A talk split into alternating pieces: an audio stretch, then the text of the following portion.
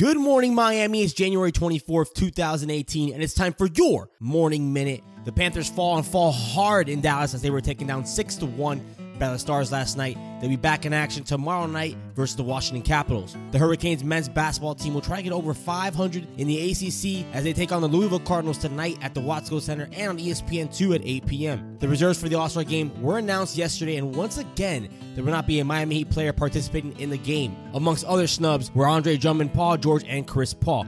According to sources, Klay Thompson, Bradley Beal, Eric Gordon, Devin Booker, and possibly Kevin Love are set to compete in the three-point contest. Also, Aaron Gordon, Dennis Smith Jr., and Vic Oladipo have committed to the dunk contest. Lastly, be on the lookout as episode 37 of the New Miami podcast will be out later today. And that's going to do it for today's Morning Minute. Be sure to follow us on all social media at New Miami Pod.